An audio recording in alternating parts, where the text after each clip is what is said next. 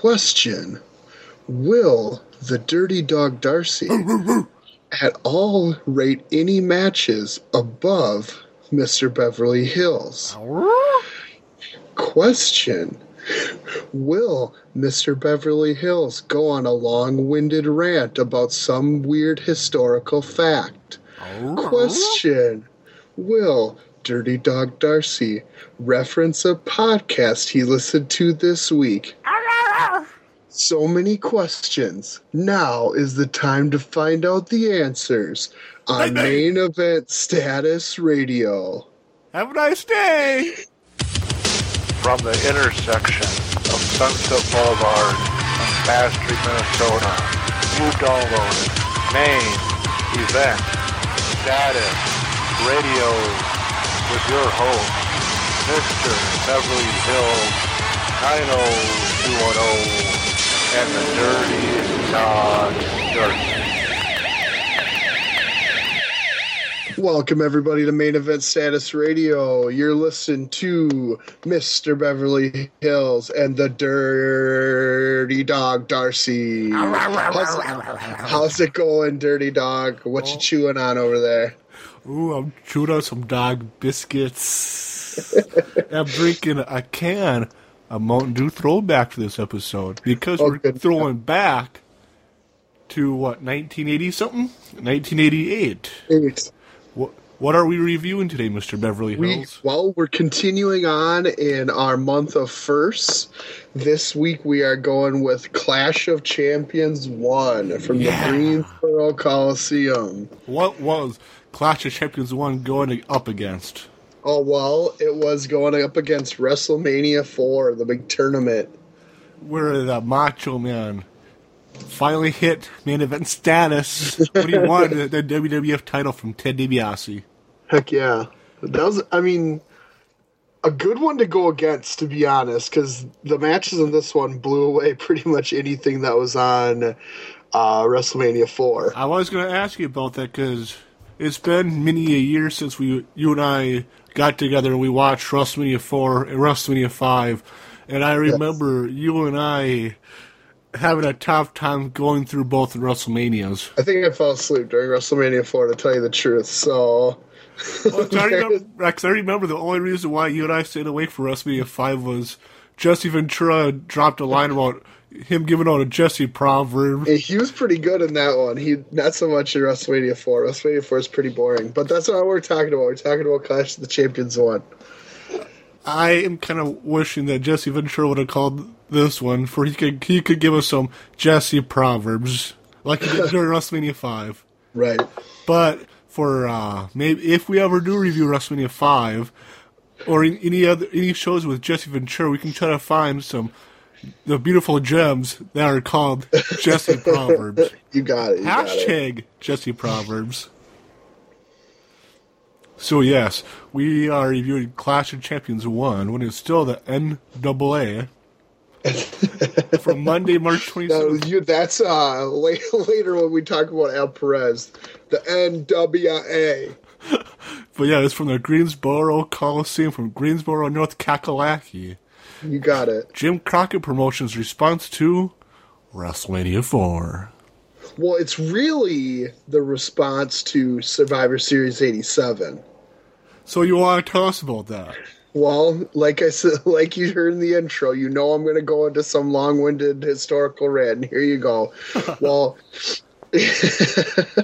so Starrcade is always on Thanksgiving, um, up to that point, and on Thanksgiving '87, WWF responded by do uh, putting on Survivor Series '87 to kind of cut into the um, pay per view carriage of of Starrcade. So when spring came around and it was time for WrestleMania, NWA responded by putting on uh, Clash the Champions in opposition to WrestleMania 4. What what So- was the main event for Starrcade that year? Do you remember? Uh, in 86 or 87, that would have been Flair versus Garvin. Do you have you ever watched that match before? Yeah, it's all right. It's gotten a ba- it's gotten a really bad rap over time, just because like Ron Garvin, his reign as uh, champion, kind of just gets crapped on. But it's not a bad match. Okay. The reason why I wanted to ask because I remember how the main event of Survivor Series that year was Team Hogan versus Team Andre, and Team Andre Yeah. won. So that's why I wanted to kind of ask what the main event of Starrcade was to kind of see what sure. the two main events were at that time. Because obviously the main event for this match was, or for the, this card was Sting versus Ric Flair up against Ted DiBiase versus Randy Savage. and it's kind of it's interesting to actually put that into perspective because the 87 survivor series is obviously going to have a lot more star power andre hogan i don't know who else was there but Bam Bam. Uh, Yeah, oh, yeah, right. Yep. So versus garvin and flair which flair's a huge star but garvin maybe not so much. And then you pose it to this one. You have um, in the main event DiBiase and Macho, which maybe isn't the biggest thing uh, going, uh, where NWA has its probably two biggest stars at the time in their main event. So. Yeah, to me, when I hear Randy Savage versus Ted DiBiase, I would assume that match would be a stellar match, if not a right around a four star match, if not higher. sure, yep, in the ring probably a really great match, but um, just looking at paper, maybe not the highest drawing match. Yeah, well, especially when going into that WrestleMania, we didn't know for sure exactly what the main event was going to be. Right? But It could have been Butch Reed versus the One Man Gang. true, or, or it could have been uh, Miss Elizabeth versus Andre the Giant. Uh, probably not. But Miss Elizabeth would have been a great WWE champion. Whatever. Regardless, let's get into this. Let's Yeah. get into this The card here. show opened up with a video package about the main events of the night, pondering a lot of questions. Yes. Question. The TB yeah, it also said the TBS was presenting Clash of the Champions where we can see all these questions come to a head. Hi, Cat. Then, uh, yeah, then we see a montage of NWA title belts. Yep. What's your thoughts about that montage?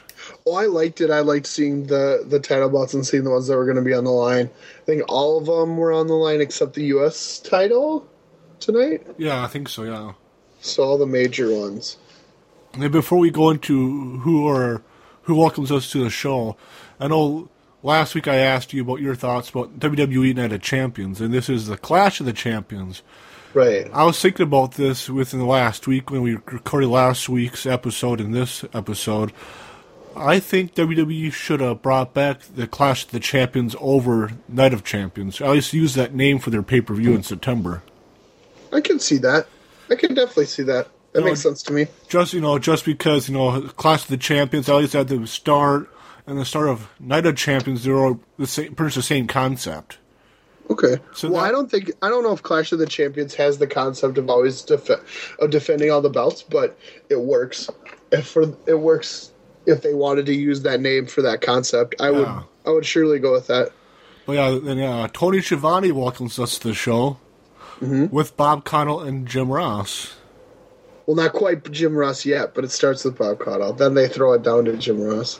What's your thoughts on Tony's mustache? Love it. Always have, always will. I did write down Tony's Great mustache stuff. is amazing. It's it's good stuff, man. Then uh, two, I assume it was Tony Schiavone and Bob Connell mentioned that they're excited for the night. Mm-hmm. Yep, and they also mentioned this uh, uh, apparently huge happening that happened the night before with Dusty and Tully and a baseball bat and, a, and um, a lot of the different guys who they interview on um, interviews, I guess, go and talk about the the Dusty with the baseball bat stuff. Interestingly enough, Dusty doesn't talk about it. Okay, what happened from the night before dusting the baseball bat? Yeah, to be honest, I have not seen it. Can't tell you. Sorry. Fair enough. Then uh, yeah, to- Tony sends it down to Jim Ross, who is ringside, and Jim Ross sauced it when he put over the first match.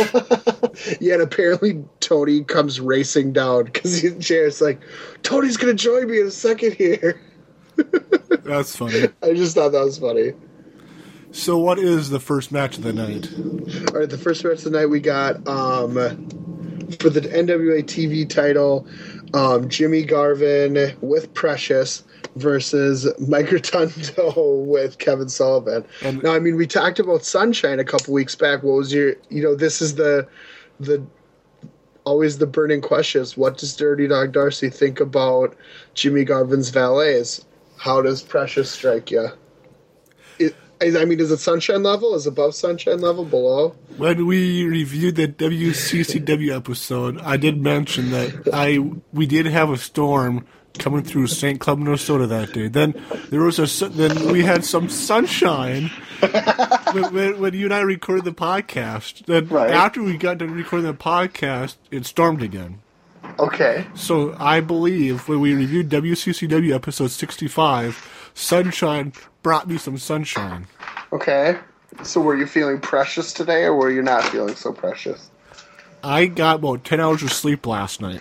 Nice. Good for you. And this weekend, I'm pretty sure you know the weather's just the same, you know, same if not better for where you're at, Mister Beverly Hills. Uh, pretty good. Yeah. But I want to say, especially for a September weekend, the Minnesota weather for what I'm experiencing is pretty precious. So we can say that you're you're a fan of Precious, then, huh? I love ladies. I love Jimmy Garvin's ladies. Awesome. Jimmy Jam, your women, haha, woo, are beautiful, are gorgeous, Oh my gosh, love it. And we might as well also talk about. This is what our third reincarnation of Mike Rotunda that we've experienced over the episode so far. Oh my gosh, I suppose it would be, huh? Uh, so far, we ex- we saw Mike Rotundo as IRS Yep. in an interview segment. I don't remember. Oh, and, and, and in a match, he was super sweaty and through his white T-shirt. Yes. Last week, we saw him on the first WCW Nitro as Mr. Wall Street. Mr. Wall Street. Yep. Now we see him as the World Television Champion, Mike Rotundo, or Tonda, Yes. whatever. Yeah. Right. What's your thoughts on Mike Rotundo making a th- a th- making his appearance with his third gimmick on Main Event Status Radio? Well, um, this is probably my favorite Mike Rotunda with um with IRS being second, but this is probably probably my favorite incarnation of Mike Rotunda, much better than Mr. Wall Street. I know. Um, I know. On the early Raw episodes, we were talking about how up to that point the Smoking Guns were the Main Event Status stars for on Main Event Status Radio. Have they I- been on, they've been on the most, gotta be right. I feel like Mike Rotundo is giving them a run for their money. It's challenging them for sure. Yes. So if if there was a match, and you can well, I'll also do Mike Rotunda and IRS with Mr. Wall Street in their corner Oh, versus the Smoking Guns, who would win? well, um, I gotta say the Mike Rotunda team because apparently he has mastered like human replication. So anyone with the power to clone uh, will probably beat two cowboys. So my choice would be the Mike Rotunda team. Good job. I have a feeling that IRS will be listening to our podcast. Well, I have a question for you. Yes. Um, what is your thoughts on the the varsity club? I guess in general, but really like the pairing between the varsity club and Kevin Sullivan. very, very unique. Yeah, I I just don't get it. I don't I don't get it either, but I was trying to think back to like I guess varsity clubs kind of seems seems like a throwback to like the high school days, Right. or I guess even college days, since college was Yeah. our college days was a lot closer to us than our high school days. Yeah. I feel like well I can say so more from college than in high school, but I feel like in college I had a lot of odd pairings of friends. Okay. And you can kind of attest to that fact since you knew me most of my college career. Right. Yeah. You know that I've had a lot of interesting friends. Sure. Or you can say that I'm the odd one out of my pairing of friends. So you're the Kevin Sullivan, is what you're saying? I don't know if I want, I don't know if I'm the, the cult leader. And I don't know if I'm that good of a talker, but I guess you could say that I'm the Kevin Sullivan out of my group of friends from college. Yeah, yeah. I guess I just don't. I just don't get the the reference there between, um, you know, Sullivan and these high school, college wrestler types. I just, I think they should have gone like, I don't know. This might have. This might sound really cheesy, but I wish they would have like made Sullivan that he like brainwashed all these like dumb jocks. And they were like basically like zombies that would do whatever he wanted That would have made and like sense, make yeah. them like make them like really stupid, sounding like really dumb jocks. Yeah, I think that would have been better because like Rotunda seems like he just uh, like on his own wanting, you know, joined up with Sullivan, and I don't think that makes as much sense. yeah. So we might as well get into the match. Sure. Did you We'll ca- tell the rules. Yeah, did Yep. you catch the rules of the match? Yep. So uh, amateur rules, quote unquote, they are really amateur rules, but it's that fi- three five minute periods, and uh, you only have to get your opponent down for a one count for the Yes. for the title, or for yeah, for the the win. What's your thoughts on that set of rules? Um, I mean, they it's okay. It's not the round stuff isn't my favorite, but it. Uh, I don't know. I think if you want to do like these things to give one of the sides a bigger advantage, you almost have to go like all the way and make like takedowns worth points and and all that kind of thing instead of and near falls and stuff like that instead of just doing the one count because how does the one count um, necessarily give the advantage to Rotunda? I mean, it gives us just as good an advantage to Garvin, right? Yeah, I would say. Oh, he so he you know he needs to get him down for one count too. I don't think there's any specific advantage that uh, Rotunda gets. Whereas if you add in all those other things, you maybe do see that advantage. So yes. And before we get into the match, I want to say, just like the WCCW episode that we reviewed, Jimmy Garvin's hair is amazing. it was pretty awesome. It wasn't moving as much in one piece as it was in the WCCW one, but it was still pretty darn good. I am thinking. Well, I was thinking about for next week and for your wedding, Mr. Beverly Hills. I am thinking about getting a haircut. But I might pass up on the haircut for I can grow my hair like Jimmy Garvin. Well, my hair's a lot closer to Jimmy Garvin's than yours is, so maybe maybe I'll just forego the the haircut so I can just do this kind of thing. The the the, the mini hair, the mini Garvin. Yep. Actually, Mrs. Beverly Hills has hair quite similar to Jimmy Garvin. Then would he be precious? She, I, I, well, I think I'm more sunshine than precious. Actually, Uh, uh, can, I- can I be precious? you'll have to ask her. Okay, well, I, I, guess I, I be guess honest, I think I think you're more baby doll than than anything. I was just saying I can I can stay Kevin baby Sullivan. that. I can stay as Kevin Sullivan for the wedding. How about that? Okay, oh, that works. I can talk about the Buddha, honey.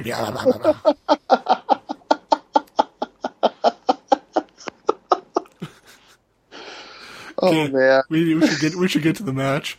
yeah, we should. We're gonna be on for like four hours at this rate. Yeah, I know. Yeah, there's there was a lot of back and forth counters for the first few minutes of the match. Yeah, and I thought, you know, Garvin really held his own in this style. Um, to me, it still doesn't make a lot of sense, but oh shoot, but it does. It does. Uh, he did at least a good job of uh, carrying on with the with the style with the style as presented there. What's your thoughts on Teddy Long's skullet? Uh, what was your thoughts on how skinny Teddy Long was? I feel like he looked a lot older back in '88 than he does in 2014. Well, I don't. Yeah, I don't know because he was. Uh, yeah, he was uh, super skinny. Skullet was really long. I don't know. I don't know if I like this look. Yeah, same here. Yeah, then IRS did a lot of jumping jacks in the ring to He did. anger Garvin some. Yeah, yeah. Good job, IRS. yeah, but then Jimmy comes back with a couple tosses and a couple slams, and that chases Rotunda out. Um, and then Jimmy also went outside and got a kiss from Precious. Yes, and I did write down that Garvin did a beautiful, nice arm arm drag, Yes. which the which popped the fans. Since uh, Gor, or, uh, since Jimmy Garvin had the quick advantage, Yep. the IRS came in and uh, did hit a, uh, hit a few technical maneuvers. Mm-hmm mm. Yep. And he gets him kind of close to finishing him off by the end of the uh, first period. Yeah, because I did write down that Garvin rolled to his belt. Let's see, end, towards the end of round one, Garvin yeah, rolled to his belly, and IRS tried to roll him over for the pin, unable to, pissed off Mr. Wall Street. Yes, it did. Yep. And that was the end of round one. Yep. Ooh, you cracked open a can. I did. I did. You must have cracked open the can to end of round one. Diet Dr. Pepper. Yes, I like that stuff.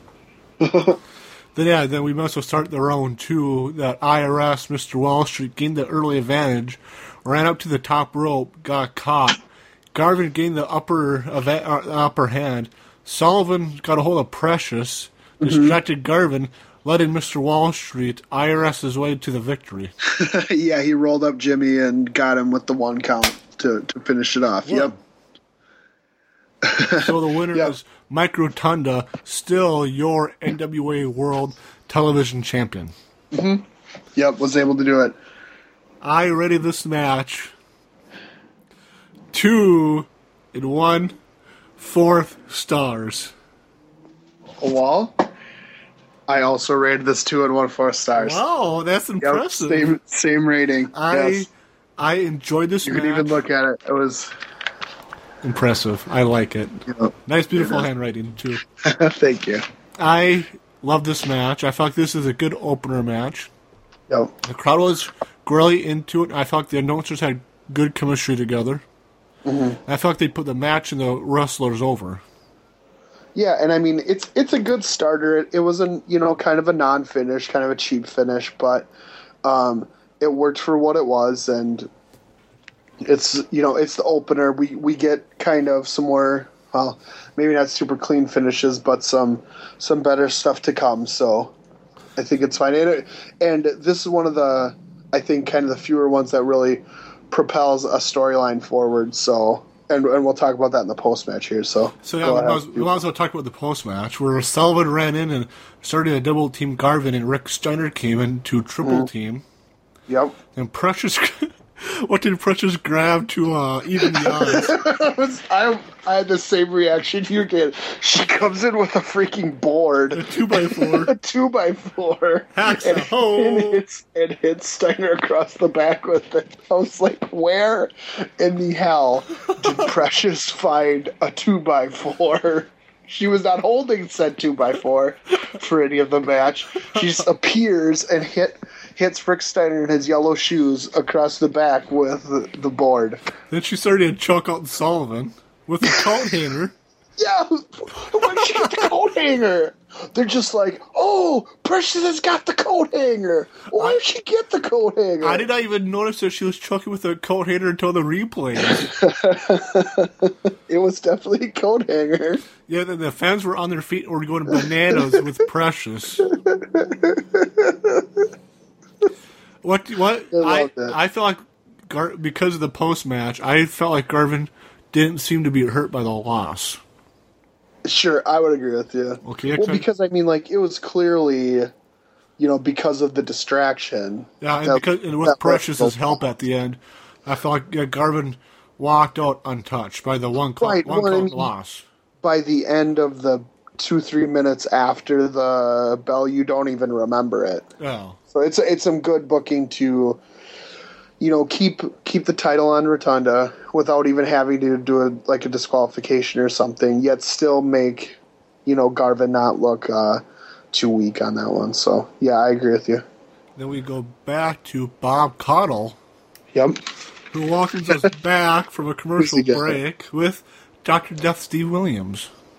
Uh, yes, and Doctor Death Steve Williams has decided to um, wrap himself up in an American flag for the evening. What's your thoughts on Dr. Death? Um. Oh man. You know, I really like Doctor Death in the ring. I think he's a he's a really good wrestler, a big time bruiser. Um, just knocked the snot out of anybody. But I did not like this interview. I guess I got some some choice lines from Doctor Death that I thought were pretty funny. Yeah, yeah Connell put over uh, Doctor Death came back from a tour from Japan. Yep. Cause yeah, cause yeah, Doctor Death was. I think you were mentioning it last week in the episode, episode nine for WCW at Nitro, that Doctor Death was one of the guys that went back and forth on touring Japan. Mm-hmm. Mm-hmm. So, Yep. do you, have you seen any of his work in Japan?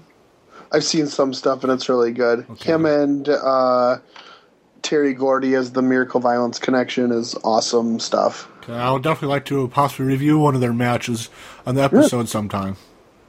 You got it. Then, uh, yeah, then I guess there's something going on with Doctor Death and Dusty Rhodes. Well, yeah, I don't know. I, go on with your bad self, Dusty. I hear him say that. And then who who is he challenging that his name was on the dotted line? Well, I know uh, I did write down that Williams mentioned that he hopes Sting wins the title, but he wants whoever the champion will be in the main Oh, event's okay. over. Okay, that's who his name was on the dotted line. He said that a couple times. And then he also said that he was like a bullet and that he is as clean as he looks. and then he said something I, I just wrote down gold, the gold carpet. Okay, I don't remember I don't know why I wrote that. I don't know why I wrote that. And then I wrote, as he was leaving, it sounded like he said, Bye bye, take a dare. That's funny. then we go to a commercial break and come back with James E. Cornette in, in the ring. Mm-hmm. And he welcomes his NWA United States Tag Team Champions, the Midnight Express. Yeah, beautiful Bobby and Sweet Stan. Before we talk about the, their, the match and their opponents, do you know the radio show Coast to Coast AM? I'm aware of it. You know, if, the, if you if you listeners don't know anything about Coast to Coast AM, it runs well, it's here in Minnesota Central Time, midnight to four a.m. So overnights, and they pretty much talk about paranormal stuff.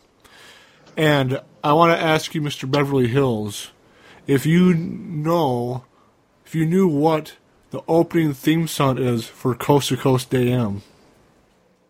Oh, is it the from the Midnight Express movie? It, uh, at least it was this song that I, I guess I assume ties in with the Midnight Express. The Yeah. do do do do do do do do or whatever. No, oh, I don't know if it's the exact same thing. Kind of sounds like it. This is the Midnight Express song. Do do do do do do do do do do song. do do do do. Yeah, that's the Midnight Express. Yeah, because yeah, they yeah, least Coast to Coast AM opens up with that song, and Right. I guess I whenever I hear the opening of Coast to Coast AM, when it, the feud far between I listen to it, I think about the Midnight Express and James E. Cornette. Nice. They kind of had this weird kind of dubbed one on the network version, but yeah. So yeah, the Midnight Express is Bobby Eaton, sweet sweet Stan Lane. yeah. who are the champions with James E. Cornette versus the Fantastics, who were Bobby Fulton and Tommy Rogers. Got it. And I love the Fantastics just in general. Okay, I might, I might as well let you take over take over this match and what happened.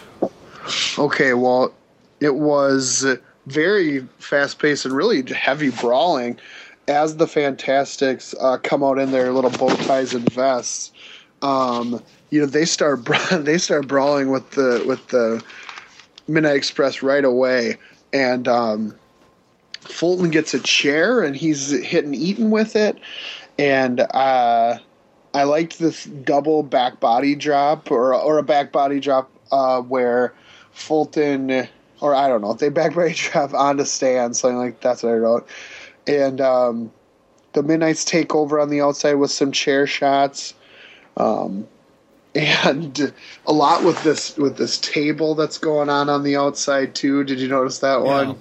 I guess And I before, know- before the table, I did Yeah. I did write down that the Midnight Express hit an awesome double what a maneuver. Yeah, yes, they did. And the yeah. announcers didn't have a name for their for their move. Yeah, I don't think they had a lot of names. Now the the Midnight Express had a name for like everything they did. And I also want to ask you about your thoughts on the referees for this match. That's Randy Anderson, right? Yes. Yeah, no, I mean he was fine. Because he was I don't know if like it wasn't stated as a no disqualification match, but he definitely treated it as such. how it was uh, Teddy Long as a as a referee for the last match. Yeah. I like referees. If you guys don't know yet. so yeah, I'll let you get back into this match. Okay, so Cornette starts moving around this table and this chair, and JR says that Cornette is still moving furniture. and I took notice that the crowd is just insane for this match. Just they are, you know, crazy, crazy into it. Um, and Eaton, uh, he starts with this huge slam uh, to take control, and then there's a really, really long control section with the the Midnight's keeping Rogers in the ring, uh, keeping away from his partner, um, and you know usually that can get really boring. I thought uh, these guys uh, did a better job than most during the control section, just because Eaton and Lane are a lot better than you know most tag team wrestlers. You know, I think they could do that. Um, and I think Rogers was pretty, um, you know, convincing in his, his sadness in the ring, I guess. and um, yeah, they they go outside and they first slam him onto the table that the chair's on top of, and then they bulldog him onto it. Um, they bring him back in and uh, Eaton no, Lane drop toe holds him and Eaton elbows him on the back, which I thought was awesome. Um, do you have any other notes before the finish? Uh, let's see. Yeah, there was a tag made behind the referee's back with the Fantastics, but the referee didn't see it, so that tag wasn't legal. Which I like those kind of spots in tag team matches. I wish that Yeah. wrestling nowadays would do that because I, because how that always, how the crowd reaction is back then when spots like that happens. I always feel like the crowd jumps for it.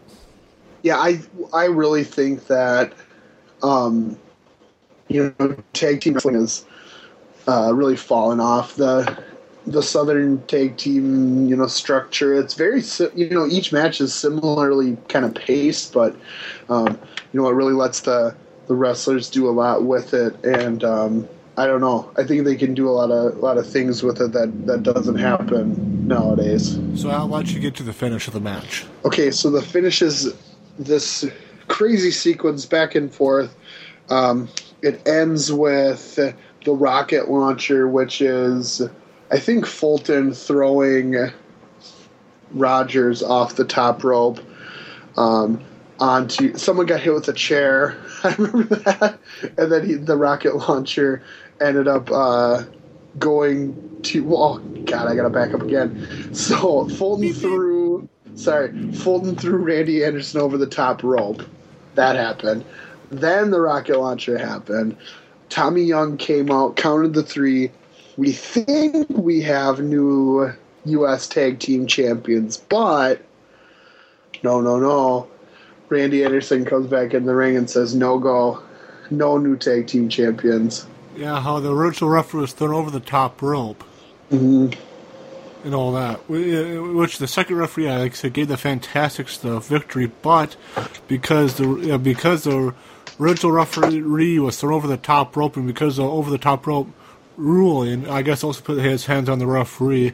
The Right. original referee threw out the second referee's decision, giving the Midnight Express the victory. Yes, and then also that leads to then the a huge beatdown by Cornette and the Midnights. Lots of tennis racket shots. Just uh, Yes. a just a big time attack. Go James E. Cornette. yeah, sure. So I rated this match one and three four stars.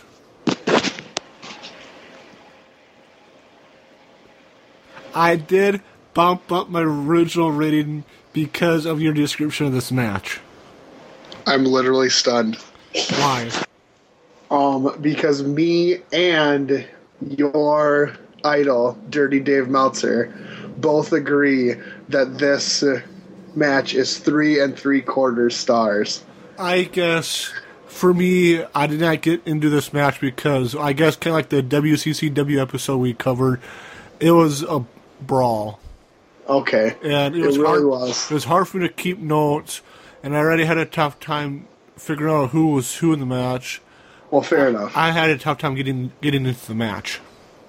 I I can handle that. And like I said before this match, I think before we recorded that, only guy I originally knew, if it wasn't for Wikipedia, was Jim Cornette.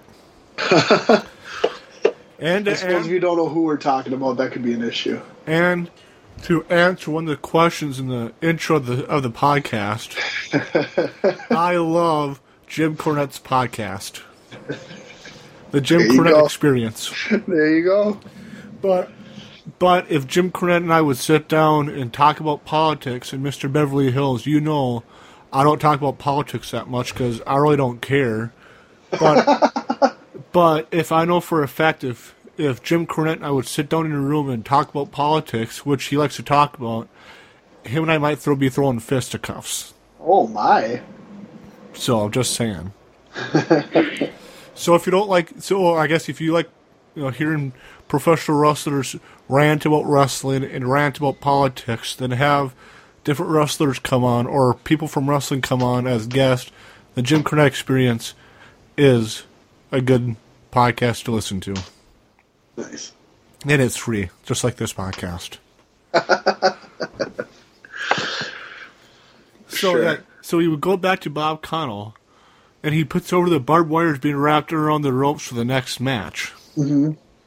Then we see a video package of with Ken Osmond, You got it. Yep. That's who's- his name. who played Kenny Castle. Eddie. Eddie Haskell. Oh, Eddie Eddie Haskell from the, the new Leave It to Beaver show. Uh huh. Then then Ken Osmond interviewed Jim Cornette. Yeah, and kind of like in character, which was a little strange too. Like he he interviewed him as Eddie Haskell, and what what'd you think about this interview? What's your thoughts? I only had one note about this. Okay, what do you got? Haskell wanted to ask about the Midnight Express and about Mama Cornette. Yeah, yeah. And are you familiar with Leave It to Beaver at all? Have you ever watched it? No.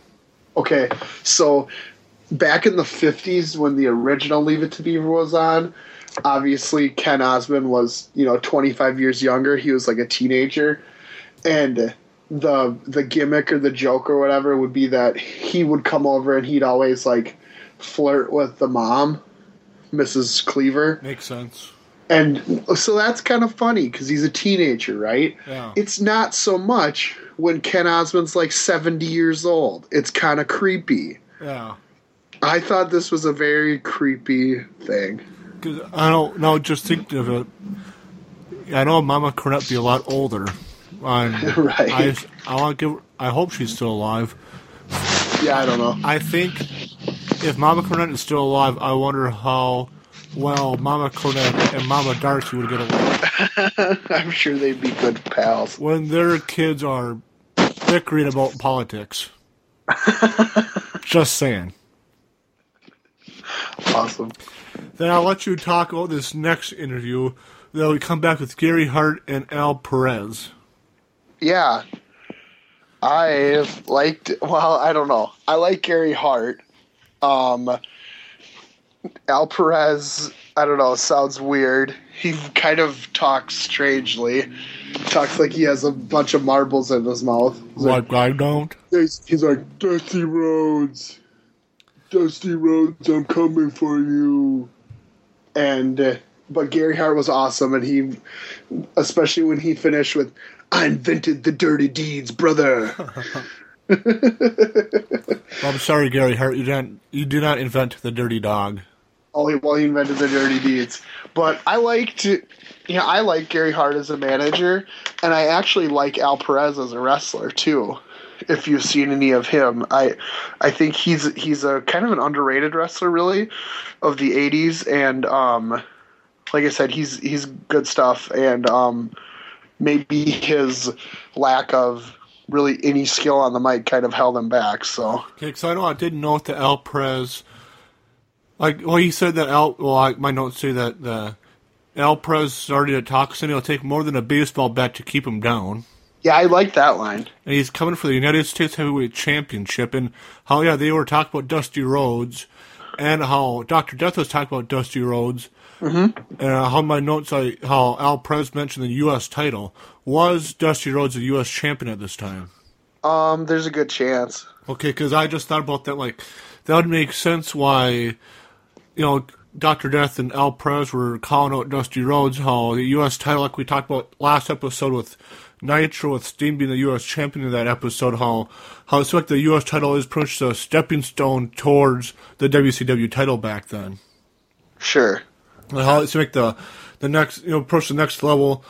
Much, you know, whoever becomes U.S. champion, there's a good chance that they're gonna challenge a world champion. And and uh, and if I remember correctly, like back then, the U.S. champion was usually considered one of the top challengers for the world championship.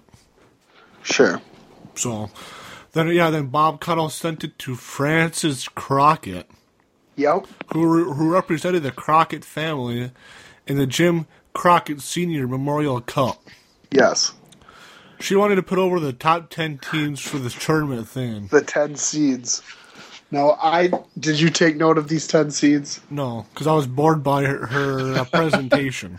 I did, and I spent a lot of time stopping and writing it down because it went so fast. Okay, tell us about these ta- ten tag teams, Beverly Hills. All right, these are the top 10 seeds of the Jim Crockett Senior Memorial Cup Tournament. Number 10, Ivan Koloff and Dick Murdoch. Number 9, Sting and Ronnie Garvin. Number 8, the Varsity Club. Number 7, the Fantastics. Number 6, Barry Windham and Lex Luger. Number 5, the Powers of Pain. Number 4, the Midnight Express. Number 3, Road Warriors. Number 2, the Superpowers. And number 1, Arn Anderson and Tully Blanchard. Now, that was probably just as boring as Frances Crockett, I've- who I wrote who I wrote that is a fountain of charisma. I feel like I don't you know. put What's it over. I feel like you put it over better than she did. Well, thank you. I do appreciate that. And there were three teams better than those ten teams. Who's that? Joe, Joe, uh, the Joe Drilling and Eric Allen from What a Maneuver. Okay. Black Cat and Dre from Old School Wrestling Podcast. And the greatest tag team of all, Beverly Hills. Who's that? Mr. Beverly Hills 90210 and the Dirty Dog from from main event main event status radio. Oh, thank you. I do appreciate that.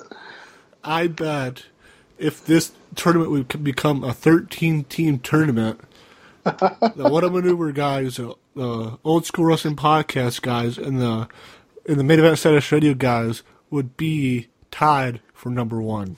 I do appreciate that. Not, not to toot our own horns, but toot toot toot. Well, I'm better than. I think we're both better than Frances Crockett. So Yes. there's at least that. How I mentioned, I don't feel like I'm the greatest of talkers, but I feel like I'm a little bit better than her. Why? I think you are as well. At, at least I have subscribers to podcast to our podcast. So I guess we have subscribers to our podcast better than she does.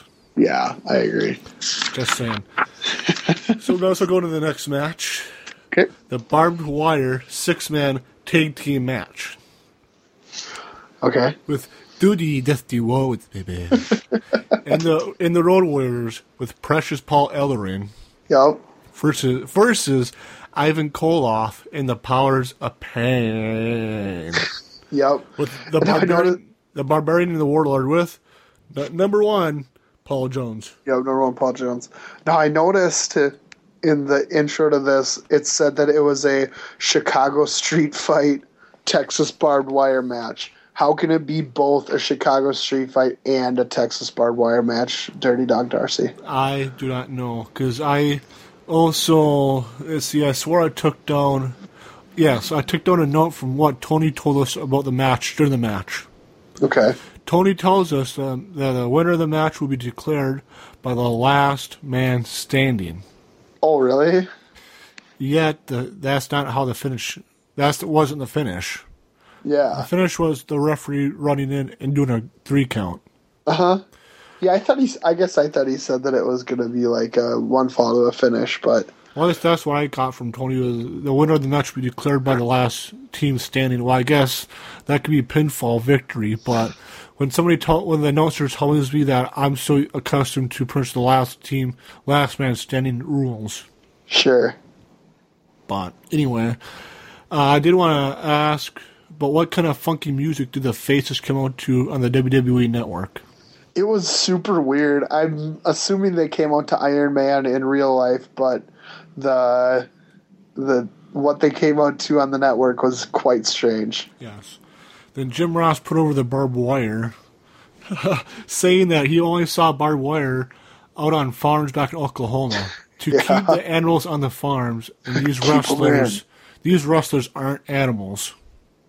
Yeah. Besides, Animal from the Legion of Doom. Yeah, and Animal had a, a hockey mask on. And I guess match. Hawk, since Hawk is an animal too, so. just saying. True, true. If you want to go literally, yeah. Yes. Yeah. So you and now and you noticed the the goalie mask on Animal too, yeah? Yes, because yeah, because he had like a orbital bone injury or something like that. Yeah, no, the angle to set that up is one of the better ones that I can remember. Probably the best thing that the Powers of Pain have ever done. It was this like bench press challenge between the two teams, and they they hit him with the bench press bar and the plate. So that that was how he got hurt.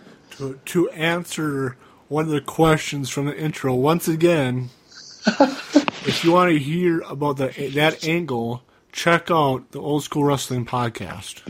Oh, I thought you were teasing me about going into the rant. I'm sorry. No, well, that too. I guess you and I are answering your questions from the show, from the intro. That Yes. yeah, that uh, Black Cat and Dre from Yeah, or I think also OldSchoolWrestlingPodcast.com.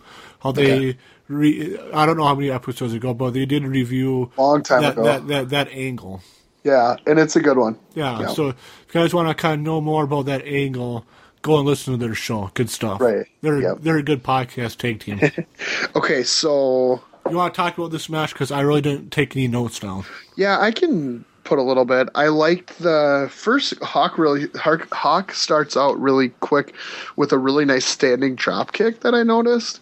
Um and then I just wrote that this was just a really crazy free for all, just all over. It's really um and it, and as I don't know, I wasn't super jazzed on this match because because of the barbed wire, they're very kind of, I guess like kind of claustrophobic. They're kind of tie. They're in the ring. They're not going to be going uh, really outside of it. And with six guys in the ring, it kind of gets a little tight. Too much of a cluster muck. Yeah, a little bit, a little bit. So there isn't a lot that can be done. I did notice that there was a uh, um, flip flop and fly action from Dusty, which is uh, you know always good. Vintage Dusty Rhodes. Yeah, yeah.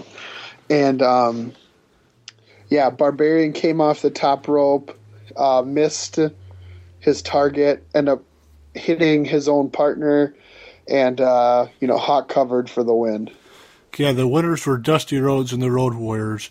And I rated this match three fourths of a star. Yeah, I didn't go much higher. I went uh star and three fourths. Yeah, because I, I thought it was an okay over brawl. I guess kind of like with uh, the tag team title match that we, that we reviewed. That I, well, I thought that match was better than this match because at least the, there that brawl went outside the ring and told more of a story than this match did. Sure. Yep. So I felt like I think this was probably the shortest match of the night, but I also felt like this was this felt the longest match of the night. Oh really? Yeah, I don't know about that, but it was it wasn't good. At least this match felt like it dragged a lot. Yeah. At least compared to what we will see in the main event, which was the longest match of the night, I felt like this match felt like it went longer than that match. Sure. Hmm I'd go with you on that one. Okay. Yeah, then the, the powers of pain took off Animal's mask and tried to take his eye. Mm-hmm. And Yep. the woes, baby, Yeah. ran in and saved him. Yep, with with the chain, uh, with Ivan's chain, he, he fought them off. Oh, because I know I kind of want to talk to you about this. I know I, I'm sure you noticed this too, but for the bumpers for the Clash of Champions one, what reminded me a lot of WCCW TV shows. Right. How they at least advertise what we'll be seeing coming back from the break. Mm-hmm. What's your thoughts about that? Well, yeah. Other than making the the tape of this on the network a lot longer than it would be, um, they, I think they probably served a a better purpose when there were commercials. But I like it. I think it's a good thing to to tell you what's coming up next and and whatnot. Well, spe- well, I guess especially if you didn't order the order the WrestleMania four and all that. At least I'll give you a chance to like, okay, you know what's coming next. Let's rip and go to the bathroom or do whatever else. Right. Then yeah, we come back from a commercial and Schiavone and Jim Ross put over the put over their TV show NWA main event. Yep. That's I guess be a new weekly show that NWA is putting on. Yep. which I find to be kind of funny because I know I I don't think we, we talked about it at Nitro One, but I know on the couple episodes of Nitro after the first episode that we, that we reviewed last week, I know Nitro put over WCW main event. So I know I just find that funny how that show is still around, you know, back you know in '95 and all that. Right. It really changed uh, kind of format over time. When it first started, it would usually be. Yeah, you'd probably get your best wrestling of the week on main event. Um, that's where you're going to get your longer matches. If you're going to see a Flair match, you're probably going to see it on main event. Um, all that kind of stuff. That that's kind of what they used main event for at the time. Now by '95, that wasn't going to be the case, but Fair enough. Yeah. Yeah, we have two more title matches left. We go back to Bob Caudle with a new looking Nikita Koloff. Mm-hmm. he's got hair. Yes, and I guess Nikita. And he has a poster with him too. Nikita Koloff was saying that he's been talking to young people about not doing drugs. Right, right. And he says he doesn't need a belt to, to be a champion. Now, do you care for any backstory on this? Please. you know I got it. Please So- please answer that question, Beverly Yeah, Hills. I know. I know. I, I asked to myself. So the the reason Nikita Koloff's got the hair, the reason he's do, doing the whole no drugs thing is uh, so kind of sad. His wife was dying at, at the good. time. She had she had cancer, and um, he kind of uh, started a, a whole new kind of look outlook on life. He um, you can see he was not as ripped. Uh, he I think he kind of got off the steroids and kind of went on a uh, kind of a public, you know, no drug um, kind of stance at the time. So that's that's kind of what, what he was he was doing there. So So I did want to also ask you about what's your thoughts on on um the, how the layout of, the, of this card. How it seemed like we had a match, a commercial, a interview, a commercial, a match. Uh, I th- I think it's fine. I think um, when you uh, look at how how much commercial time you need per hour, I think structuring it like this works well. Um, so you don't have as many interruptions during the actual matches. Yeah, because I, I, cause I did like you know, I don't know with the on the network they took the commercials out. I do feel like with match, you know, match interview, match interview that helped digest what we just watched, and it also helped digest the interviews. Sure, and if you're gonna do just what? How many matches do we have? Five. Uh, yeah, I think five. Yeah, Yeah, if you're going to do five matches in a two hour span, that means you're going to have some longer ones. So you're going to need to break up those matches too, Yeah, or else I- it's just going to get too much. I did want to ask you about this. I know on the network it was I think a tad under two hours. I think right around an hour and fifty minutes. Yeah, Do you know how long the this actual Clash and Champions ran? I I really don't, which is it's kind of weird because like usually we see um with the one hour shows they're about 44 Yeah. right?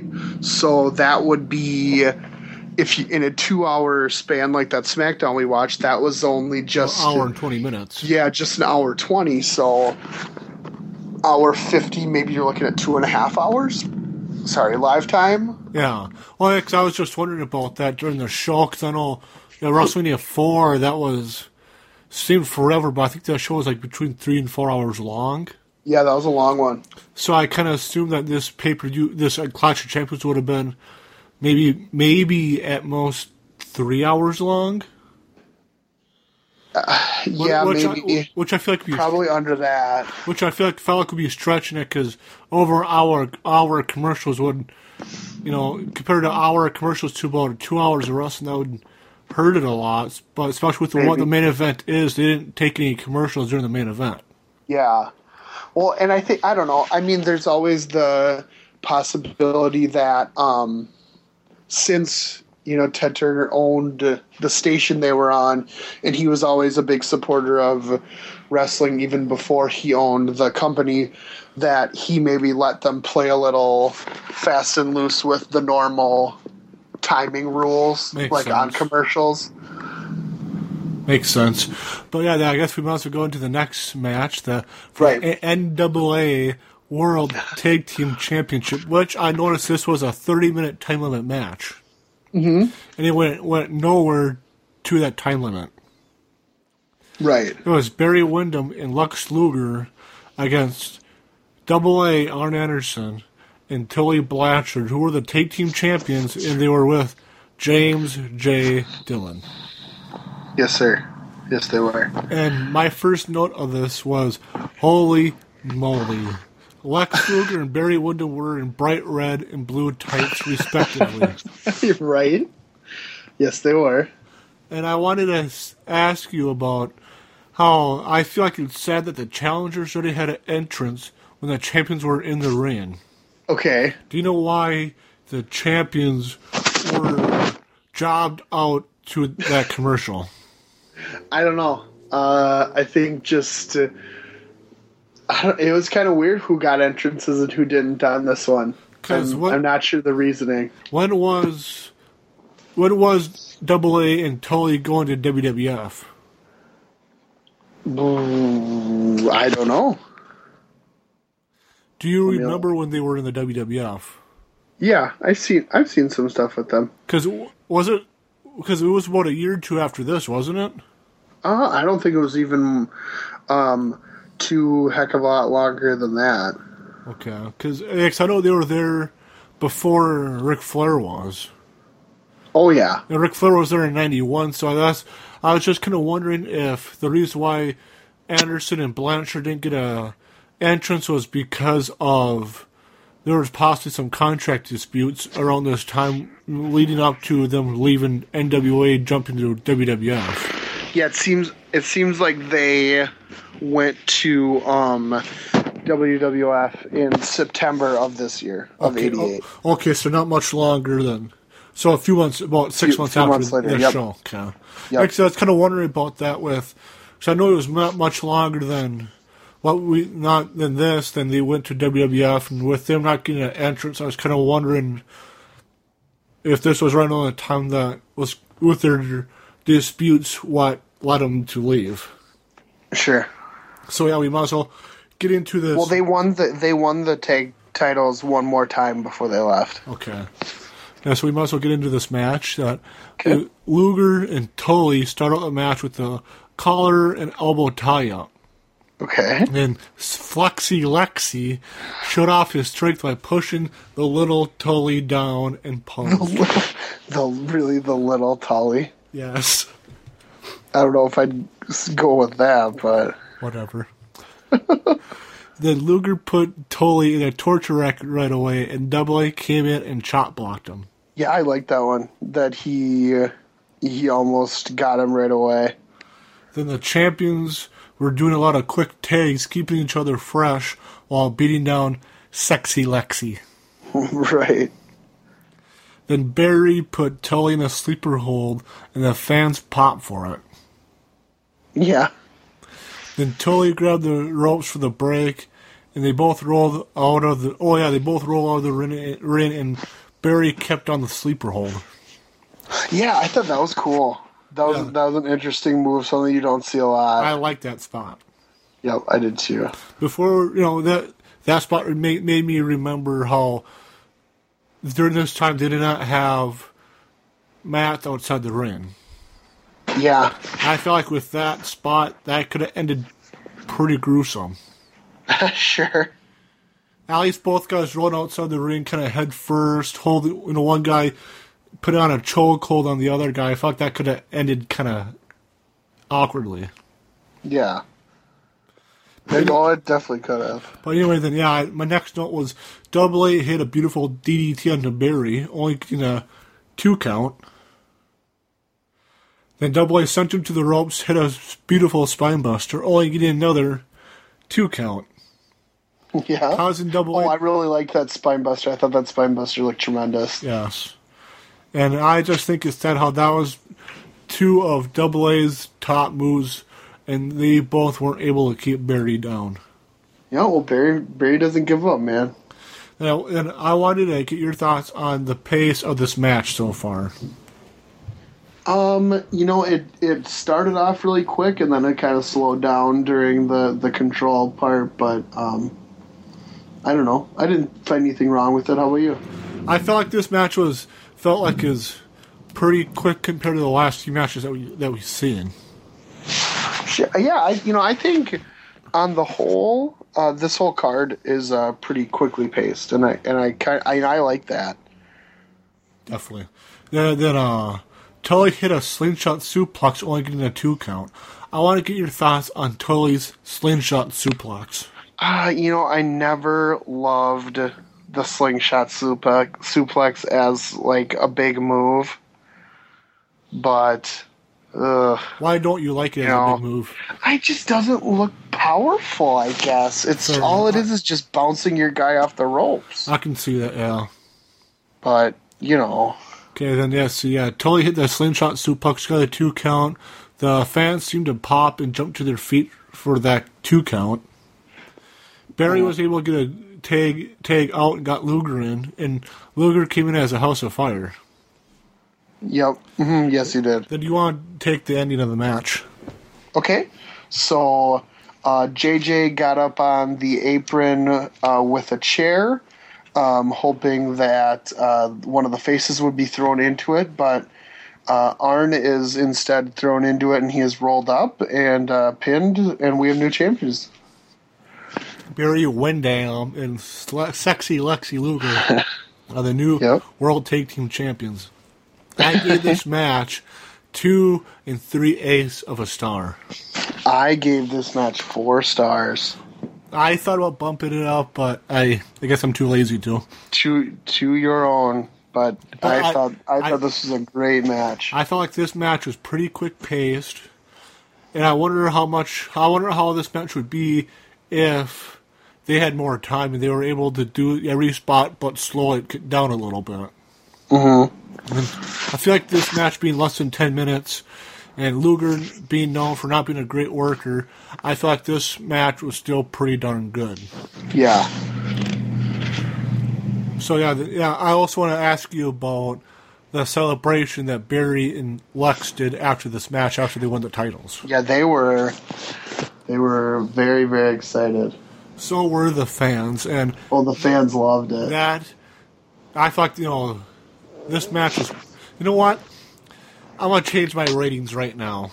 Okay, okay, where are you gonna go with it? I am giving this. I'm bumping this up five ace more stars to a Okay, so you go to star- three? A Okay, three star cool. match because the fans, because I thought like you said, this match was a pretty good match, and the celebration with the fans and Lex and Barry made this match that much better. Nice. The baby faces were put this over like they won the Super Bowl, that they won the World Series, they won the world title at WrestleMania, Jack. and the fans were extremely excited to see their heroes finally beat the villains. Sure. So good job, guys. Yeah, it was good. Then we are introduced to the judges for the main event of the night, and the time limit is 45 minutes. Beverly Hills, please tell me. Well, I guess I want to talk about this first first person, Sandy Scott. Okay. According to the thingamabob on the screen, who you know with his name, I, it, did I write this down correctly? That he is a former NWA wrestling star pet. He's he's not. You That's, that's why I wrote down that. I swore that was on the screen. you put you put together two of the people. Okay. You you.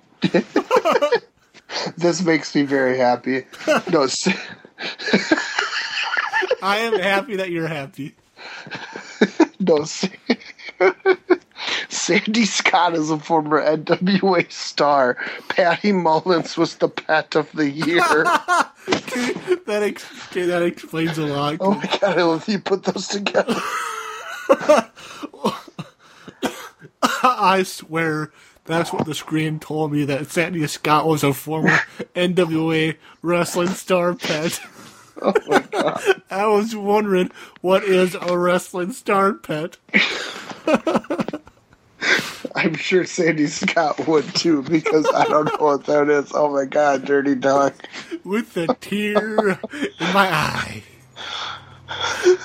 This has to be the funniest moment of the night. Wrestling star Pat. Can't tell us Okay, who, anyways. who is Sandy Scott. Sandy Scott's a former wrestler, but he also just worked in the NWA office, so that's why they they just kind of roll them out for that Who be the, the judge. who is Patty Mullen? She would be the pet of the year. Also, is she a former NWA wrestling star pet? Nope, just a pet. No, she. Uh, you may want to cover your ears, but she she took her clothes off for a living, Oh, that, that, that explains a lot then. and and that and she gained stardom for that. So, So that that is what why she was there. okay, riddle me this, Okay, riddle me that. who's afraid of the big black bat? Yes. Okay. No, who? I, sorry, I was watching the Hulk Hogan promos last night before I went to bed. Oh, okay, got it. Who is prettier in your eyes, Patty Mullen or Cindy? What's her name from the SmackDown episode that we covered a few weeks back? No comment. I like that answer. then we go to the next judge, Jason Hervey. Okay, so you got to be aware of Jason Hervey, right? I, I, because he was this. I for some reason I'm drawing a blank on what TV show he was a star of. the Wonder Years. Okay, because he, what character did he play in that show? The brother Wayne was his name. Okay, I He's know. like a, he's just kind of a turd. He is like a bully. Because I do remember, I do know that him, that him and Bischoff became good friends, and not only they now own their own like TV production company. Yep, yep, yep.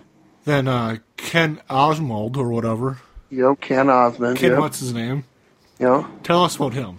I don't know we kind of talked about him. we, a we bit. yeah we talked about him. He was the um he was on Leave It to Beaver, then the new Leave It to Beaver. So yep. And Then there was then there was one more. Oh yeah, Gary Juster too. Okay, I was just saying, I only got those four guys, but yeah, tell us about this fifth judge. Yeah, Gary Juster. He was he was involved with like the Baltimore arena, um, and then after that just got involved kind of kind of like in wrestling promoting too. And he he is still uh, to this day helps Ring of Honor with promotions in the in the Baltimore area too. Okay, since this match is a 45 minute time limit, Okay. and looking at the clock right now, if we talk about this match for 45 minutes, we would go the we would run the length of the first Clash of the Champions on the Yeah. network. Yes, we would. So, because of this match being a 45 minute time limit match and it being for the National Wrestle Alliance World Heavyweight Championship, I want to uh, crack a Crack one. can of World Heavyweight Championship main event level soda Sweet, sweet, sweet Mountain Dew. to tie in with the Mountain Dew throwback that I was been drinking for the podcast, and a 16 ounce can of Cherry Seven Up. I'm drinking mellow, woo, yellow. 16 ounce can of cherry 7 Up. That's a new one. Hey, see, I see it. It's tall boy. beautiful. It's tall boy. I I usually get a can of Cherry Seven Up, 16 ounce can for work during the week. Oh, nice. And for the podcast, knowing that this is gonna be a long one, I wanted to drink a can of that. and I knew that th- I had a feeling this we were going to go pretty long in this podcast. So I want to bring some extra caffeine and some liquids to uh, stay awake for this match and for this card. Good stuff. I just uh, took a swig for the working man, a swig of Mello Yello for the podcasting man. Hashtag that Stone Cold Steve Austin. Oh, jeez. So, I also wanted to talk to you, but before we get into this match, this is the second podcast in a row that we talk about Sting versus Ric Flair for a title. Okay. How excited are you to talk about Sting versus Ric Flair for a second podcast in a row? Um, it's this one's probably better. Definitely. It's uh, but it's fun. It's good stuff. and I also, you know, I know this is also like a, what this is what our second or third Ric Flair match that we covered so far. Uh, Third, third, yeah. It's at least third. Yeah. Yeah, because the Bishop Perfect Flair match, the other Sting Flair match, and this match. I, I know with WWE just released the best of Sting three disc set within the last few weeks. Okay. And I bought that last night at Walmart. I hadn't watched it yet, but I wanted to talk to you about what's your thoughts on Sting. Um, my thoughts on Sting in 1988, or just in general. In 88 and in general. Um, well, in '88, he's definitely raw. He's not, you know, uh, you know, polished by any means. But, um, yes, I, I, gosh, in general, I really like Sting. I think, um, he's he's got his limitations, but I think on the whole, um, he's got a lot of good stuff to him. He really knows how to get the uh, the fans into it. He's got a ton of intensity and um, you know excitement in the way he wrestles. Um, and uh, yeah, so I think on the on the way, you know, on the whole, I, I like him. How about you? Beverly, What's are up? you are you going through a wind tunnel? A wind tunnel? I'm not. Because during your explanation of Sting, it kind of sounded like you were. Oh, sorry, buddy. Sounded like you're coming in and out, and sounded like you're going through a wind tunnel. Oh, I'm sorry. And your audio quality was kind of going back and forth too. Oh, well, I apologize for that. Can you No. hear me now? Know, you no, it sounded like you went through another wind tunnel. Oh no, I'll But- be, I'll be very still for you. Well, I just was just curious if you were walking outside or something. No, no, just just sitting down. But to answer your question about Sting, I feel like he, I feel like he's a good, good wrestler. Uh, I feel like the, well, we'll I'll talk more about it in this match, but I feel like because of this match, Sting got catapulted to main event status star, Yes, and I feel like you know he he has potential to become a good wrestler at this moment. You know, nowadays, you know, to what his career would be, I feel like he did become one of the better professional wrestlers. Do I say he's the greatest? I don't know about that. But I do feel like depending on who he is in the ring with, he can be put, or he can, depending on who he's in the ring with, he can be, he can put on a great match. You know, you know, with his match with Cactus Jack back in the day, I think in ninety what ninety three ish, I thought those were good matches. You know, against uh, Flair, against Vader, against Hogan and in '97. I guess that match kind of sucked from Starrcade, but I guess depending on who he's in the ring with, he could be he could have a great match with depending on who he's with. What's your thoughts, Beverly? Beverly. Okay, we're back. We got Beverly again. Uh, I guess there was some connection error about that. I guess uh, the internet does not like us talking about Sting, Beverly. well, that's okay. We we'll talk with Sting whether they talk talk about Sting whether they like it or not. The internet will not hold us back, Jack. you got that right. And that is the game plan. Yes, back to the awesome catchphrase. Okay. But that is the game plan. We are pushing hour and 15 minutes, Beverly, and we have not touched the main event match yet. Okay. Okay, I know.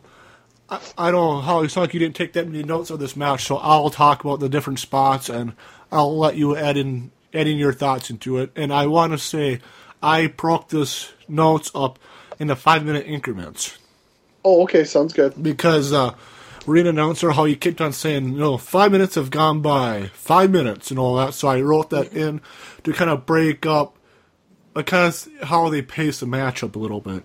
Sure. Sounds good. I wanted to ask you about what's the, the music that Sting come out to, came out to.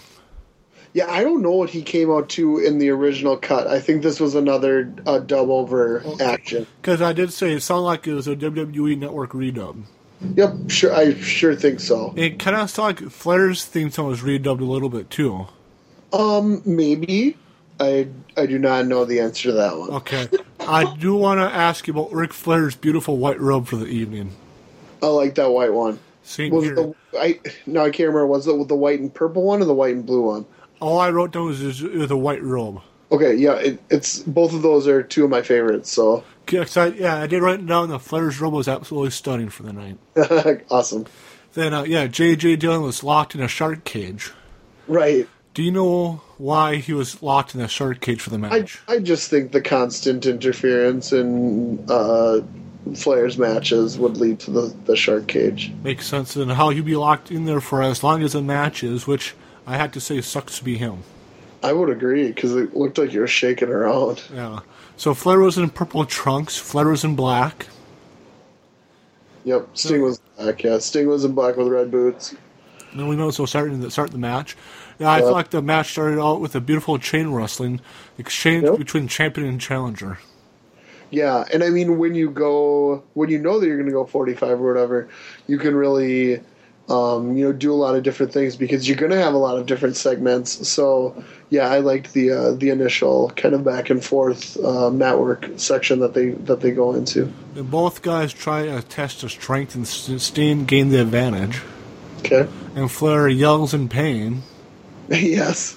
Then he ran outside of the ring to recoup. Yep. Then uh, my next note was Flair hit a beautiful flying head scissors. Oh yeah, yep, yep. That's a pretty good one. I don't ever recall Sting hitting the flying head scissors. Yeah, he kind of stays grounded, but he's, you know, he's known to kind of go go a little up up in the air. Beverly Hills. What's up? Five minutes have gone by.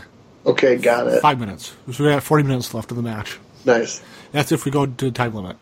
Okay. Tony Tony Schiavone tells us there are some standby matches if in case this this match ends before the program ends. I know, which, yeah, some really high quality main event matches. Only thing I wrote down was I didn't catch what he said, but the only thing I remember was the Western States title will be up for grabs if there's any extra time. Yeah, it was. Oh shoot! Now I wish you would have. It was Larry Zbyszko against somebody for the Western States title. I do not remember the Western States title at all. Yeah, that was one that that uh, yeah, Larry Zbyszko had it for a long time. Um, yeah, Western States Heritage title, and Well- then if after that there was a Ricky Santana match too. Was was the Western States title from the UWF when they merged? yes, it was. That explains it then. Yes, it was. Then uh, Sting and had Flair in a tight headlock on the mat, and it seemed like kind of like it was a rest hold.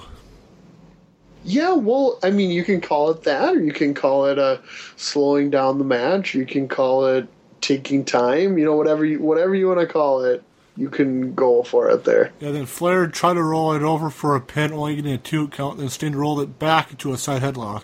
Yep, and he was using the trunks to roll it over into those pin attempts. Then you know, Sting brought both guys back to their feet, and Flair sent him to the rope, and Flair dropped onto the mat, and Sting back or drops back down and puts the side headlock back on the Flair. Mm-hmm. Kind of outthinking the thinking man's wrestler. Oh, you got it. Thinking, thinking. Then I guess Flair didn't think about it too much. Yeah. I guess Sting overthought Ric Flair. Oh, Then uh, Sting did some punches to the forehead and punted to uh, in the corner and punted to Dillon. Okay. Then, uh, after the punches to the forehead, uh, Sting brought Flair back down to the mat and put him in another side headlock. Yeah, a lot of a lot of side headlock action going on. And then Flair tried to roll it over several times, several times for a pin, but Sting didn't even let a one count happen. Yeah, I, you know, and I think y- you can, you know, get into some boring action with the uh, the side headlock stuff, but I I thought both of these guys did a good enough job. Uh, you know, working those into pinning combinations, we're trying trying to do some other stuff rather than just grinding on the headlock. So I I thought they did good work with that with that hold. Beverly Hills. What's up? Ten minutes have gone by. Oh, very good. Okay, Ten minutes. got it. Then Sting hit a beautiful gorilla press slam. Okay, After they had an exchange in the corner of the ring. Then after that, Sting slapped on a bear hug on the champion, slapping on the pain to the lower back of the Nature Boy. yeah, he worked this this bear hug a long time. Yes. So yeah, champion tried to grab for the ropes for the rope break, but Sting is in, in the middle of the two, causing Flair to have a tougher time trying to grab the ropes.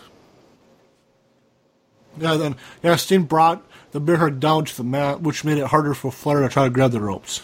Yes. Beverly, What's up? 15 minutes have gone by. Okay. 15 minutes. Okay. Flair yells out that he's in a lot of pain, that his lower back hurts a lot. Did he literally say, I'm in a lot of pain? My lower back hurts a lot. He I would love it if he did. he yelled, "Dirty dog! My back is in a lot of pain." Woo! I wish. Awesome. That's. I highly doubt Flair back in March of '88 knew that Beverly Hills and that Dirty Dog were going to review this in 2014. Okay, well, I would agree with you, but you know, Anyway, I was a little, I was a little baby. I was 14 months old. I would have been uh, less than one month old. Oh, I would. This was what Goes, twenty seventh I know you were just born 20 days ago, because this Oh, was brother. this. Well, this was on the twenty seventh, so I would have been born seventeen days before. Oh yes, yes. So I would have been a young I'm dirty, dirty dog. You're almost three months old. Three months. Weeks, three weeks. I'm sorry. I'm high on cocaine. Woo. anyway, yeah, Sting let go of the bear hug, taunts the crowd. Woo! then runs the ropes and to try to el- hit an elbow on Flair, and Flair rolled all the way. Or rolls, yeah, rolls out. Then Sting tries to chase him, but Flair was one step ahead of him. Okay. Both men went outside to brawl a little bit. Flair Irish whipped Sting into the guardrail a few times. Unlike their match in '95, I am happy didn't bounce off the guardrail like it was ropes. that's always that's always a spot that you know um, where the suspension of disbelief gets too much. Yes, it, it still makes me laugh. Yes. Thank you, Ric Flair. But yeah, Whereas you whereas you really shouldn't bounce off ropes, but they do. Um, you really really shouldn't bounce off guardrails. yes. So yeah, Flair whipped to Irish whipped Sting in the guardrail a few times, then rolled in the ring, leaving Sting outside in a lot of pain with his lower back. Then once Sting got into the match, or yeah, he got well got back into the match, slowed the pace down a lot, wooing at the fans, causing oh Flair wooed at the fans, causing them to boo at him. Yeah. Then Sting, then Flair sent Sting into the corner with the Irish whip a few times, causing him to uh, be short breathed. Okay. Let's see. Oh, yeah, my next note is Beverly Hills. What's up? 20 minutes have passed. Okay. Cool. 20 minutes. And my next note is this match being 20 minutes doesn't seem as long as the other matches. I think it was it was extremely well paced. I'll agree with you. Yes, it was. Then yeah, Flair hit a few knee drops and sent Sting outside the ring. Okay. where he, he I want to see if you remember the spot when Flair went over to grab a chair, and I swear Tommy Young jumped to the ring apron and pretty much body blocked the the chair. I love it when he does that. I I wasn't paying that much attention to the spot, and I, I had to pause it because I swore it looked like at first Tommy Young uh, ran on the apron, then Prince jumped in midair and like body, you know, hit a cross running was- cross body on the chair. It was very similar to that other one. Did we watch one where Earl Hebner did a, like a flying crossbody to a chair? Something like that, yeah. Oh yeah, I think it was a Flair uh, perfect match. Oh, maybe Flair was like Earl. Yeah. Earl, Tommy Young used to do a great move where he crossbody back to the chair. I want you to do it too, brother. Yeah, uh, I'll do it for you, Rick. that made me laugh. Talk about Tommy Young. He was a guest on the Jimmy Cornette Experience. Before. Nice. to answer again one of the questions from from the intro of this of this podcast. Let's see. Yeah, Flair went over to Sting to whip him back to the guardrail again, working on his lower back some more. Then the Stinger started to hulk up. Sting was about to get stung when he started to hulk up after being chopped a few times. Yeah. Oh yeah. Yep. He he got stung again. Yes. Then both guys went out went to the outside of the ring and Flair or Sting set up Flair to be or to the ring post to try to splash him and Flair moved out of the way. Right. See then Flair tried to crawl out of the ring. Sting caught him, suplexed him back into the ring. Sting went for the scorpion death lock and and locked it in and Flair was underneath the ropes which caused a rope break. Yes, it would. Beverly Hills. What's up? 25 minutes have passed. Nice. We are more than halfway done. 25 minutes. Makes. Then Sting went for a for a pin attempt with Flair's foot underneath the rope, which the referee didn't see it. Okay. And there was a two count, and then Flair put his foot on the bottom rope. Even the announcers called out that called that out and called Tommy Young out about that. I guess Tommy Young wasn't paying that much of attention. Yeah. Sure. Something. I'm happy that announcers even mentioned that that uh, Tommy Young did not wasn't paying that close of attention to where Flair's feet were. then Sting hit a flying crossbody on the top rope and went for a pin. Only got a two count. See that move took both men oh, oh most of the way across the ring, which I thought was pretty cool. Okay. Then after the pin attempt, Flair went for a shin breaker. Oh yeah. Then see, my next note was after both men got up, Flair kicked the back of the knee, sending Sting back to the mat, letting Flair catch his breath. Then after that, for minutes, Flair worked on Sting's leg, warming Yep. it up for the figure four leg lock. Yes, he did. Beverly Hills. What's up? 30 minutes have passed. Okay. 30 minutes. Thanks. Flair grabbed a leg, yelled out, woo, slapped on the figure four leg lock. And a vintage Flair moment, he kept on grabbing the ropes behind the referee's back for leverage. Oh, classic. Then, you know, for a few times Sting's shoulders were on the mat, the referee counted them down, only getting a two count. Sure. Then, then, then Sting brought both men to the middle of the ring so Flair couldn't use the ropes anymore. And uh, he was successful on turning the figure four over to the cheaters of the fans. Yes. Well, they always love that kind of stuff. Then uh, Flair tried to suplex Sting to the outside, and the ref stepped on the outside to try to stop Flair to doing that. Then, thankfully for Tommy Young, Sting countered the suplex and suplexed Flair back into the ring. Yep. Then, after being sent to the ropes, Sting countered whatever Flair was going to do and slapped on the abdominal stretch. And Tommy Young went over to to see if Flair wanted to quit. Beverly Hills. What's up? 35 minutes have passed. 35 minutes. and Flair tried to go to the top to do a move off the top rope again. And Sting caught him and threw him down to the mat and try to cover him, only getting a two count. Two count. Sting brought Flair over to the corner of the ring and uh, crashed him with the that turnbuckle, the, the post. Yep. Moments later, Sting slapped on Flair's figure four on him. Sting yelled out to the referee, Ask him! Ask him. Ask him. Which made me think about Chris Jericho. Oh yeah, he loves the ask him calls. Yeah, see, if Flair was able to get to the ropes for a rope break. Yep. Then I, I was scratched my head when Sting went over to the ropes and yelled to the crowd, "You know how to party or what?" what does that even mean? Who said that? Sting, Sting yelled that out. He asked the, he told the crowd that they know how to party or what?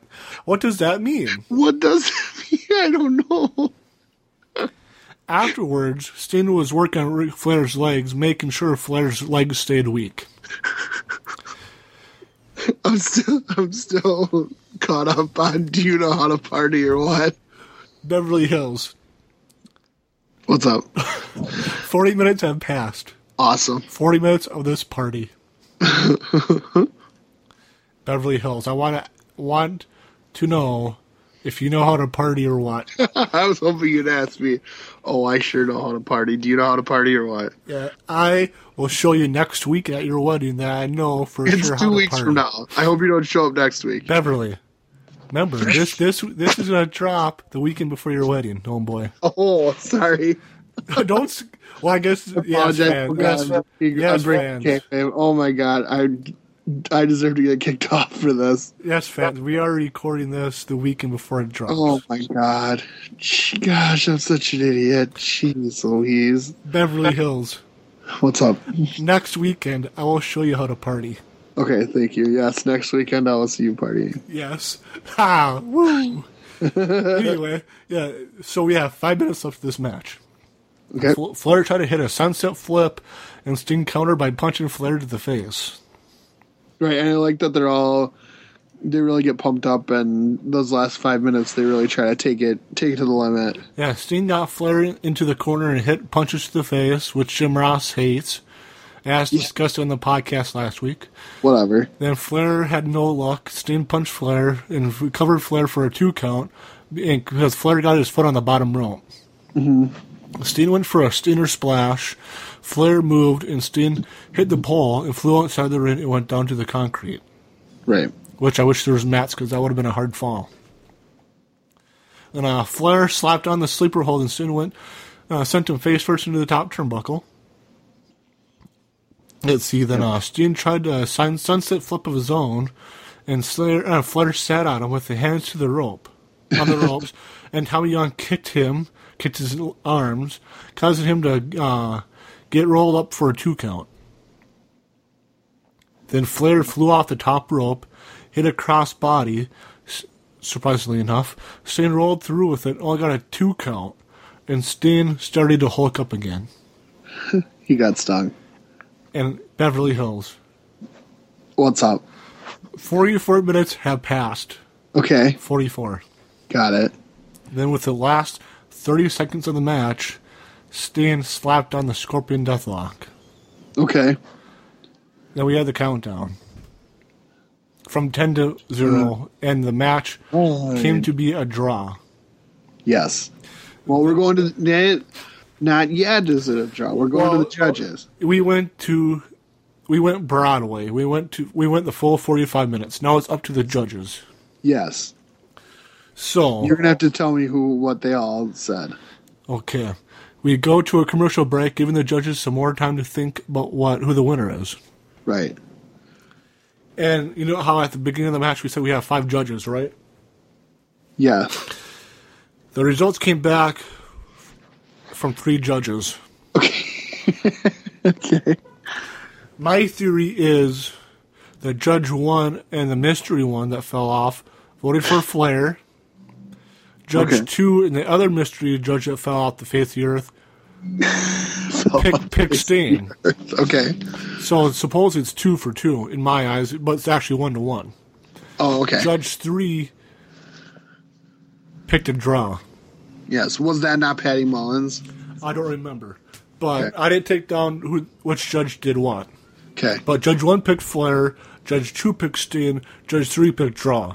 Okay. which means it ends up a draw, meaning Ric Flair retains the title. Yes. My question now asks, what the hell happened to the fourth and fifth judge? I don't know, man. He disappeared. So this, so the winner is a draw. Both men win and both men lose. Yes, Whatever. yes, they do. Ric Flair retains the World Heavyweight Championship. Beverly Hills. I rated this match four and one half stars. Nice. I voted this match four and one half stars. Yeah. so I felt like this match didn't go, f- wasn't 45 minutes. Mm-hmm. I thought, I was surprised when the time limit came up. I knew this was going to go to the time limit. I didn't realize that match was 45 minutes when, when it ended. Yeah, I agree. I thought they, they paced the match out greatly. And yeah, yeah, I feel like it's one of the best matches I've ever seen. And I feel like it still holds up all these years later. Yeah, I agree. So then, yeah, then we go back to Tony Schiavone, Jim Ross, and Bob Caudle. All three were standing together, yeah. and they were talking about what happened on the card. And they put over NWA main event once again. That's going to be debuting the day, I guess the next day on TBS. Yeah. Right. Then uh, we might as well talk about the jobber and the main event star for the match or for the card. Okay. I'll go first. Okay, do it. My jobber has to be the fourth and fifth judge. I'll ask this again. What the hell happened to those two judges? I don't know, And man. how the hell do we go down from five judges to three? Disappeared. Disappeared. Which breaks my heart, Beverly. Okay, my jobber is uh I think I'm gonna go with Dusty on this one. fair enough, fair enough. I just you know, I just think that's the worst match on the card by far. And I mean I guess I'm just gonna go with you know, him I think he was all over the show in the interview segments. He never addresses you know what happens, which is also kind of disappointing with him. You know, everybody else talks about it, but he doesn't, which I think is, like I said, a little disappointing. Um, so yeah, that's that's uh, my my jobber. There's Dusty. My main event status star for the night has to be the reigning NWA heavyweight champion of the world, the Nature Boy. Woo! Ric Flair. Good choice. Because I felt like because of this match that he had with Sting, he put Sting over as the next and newest main event star.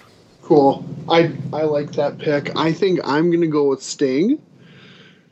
Just because, you know, up to this point in, you know, eighty eight, he hasn't had a lot of challenges like this, and as much as you know, I want to give credit to Flair for pulling him along, I also want to give Sting credit for keeping up too.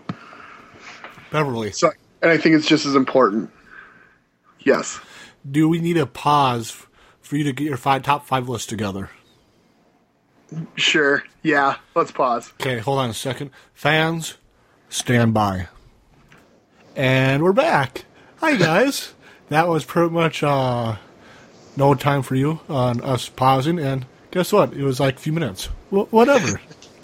so, Beverly, Yes. our top five for this episode I chose, okay. which is why we had to pause for a little bit, but no, Yeah. biggie, no biggie. Yep. It's not like this is the first time that, you, that we paused today. Whatevs. Uh, the joys of live podcasting. Right. That, that actually isn't live. Yes. The top five is top five television mid events slash moments we still remember. Okay. I picked that top five because of this main event.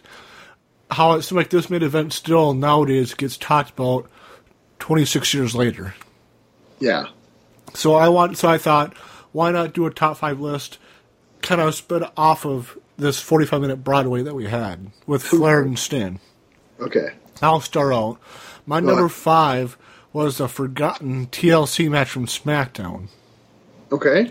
It was the first show after Chris Benoit and Chris Jericho won the World Team Team titles from Triple H and Stone Cold from the Raw, where Triple H tore his quad.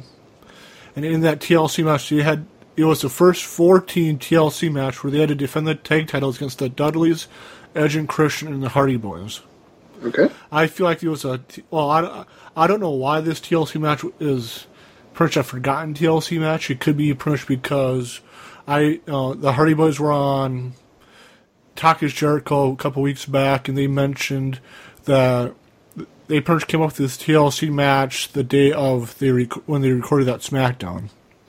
So there's no advertising, no build up, no nothing to this to this TLC match. So I think that might be why it's one of the most big one of the biggest main events on SmackDown that was forgotten about.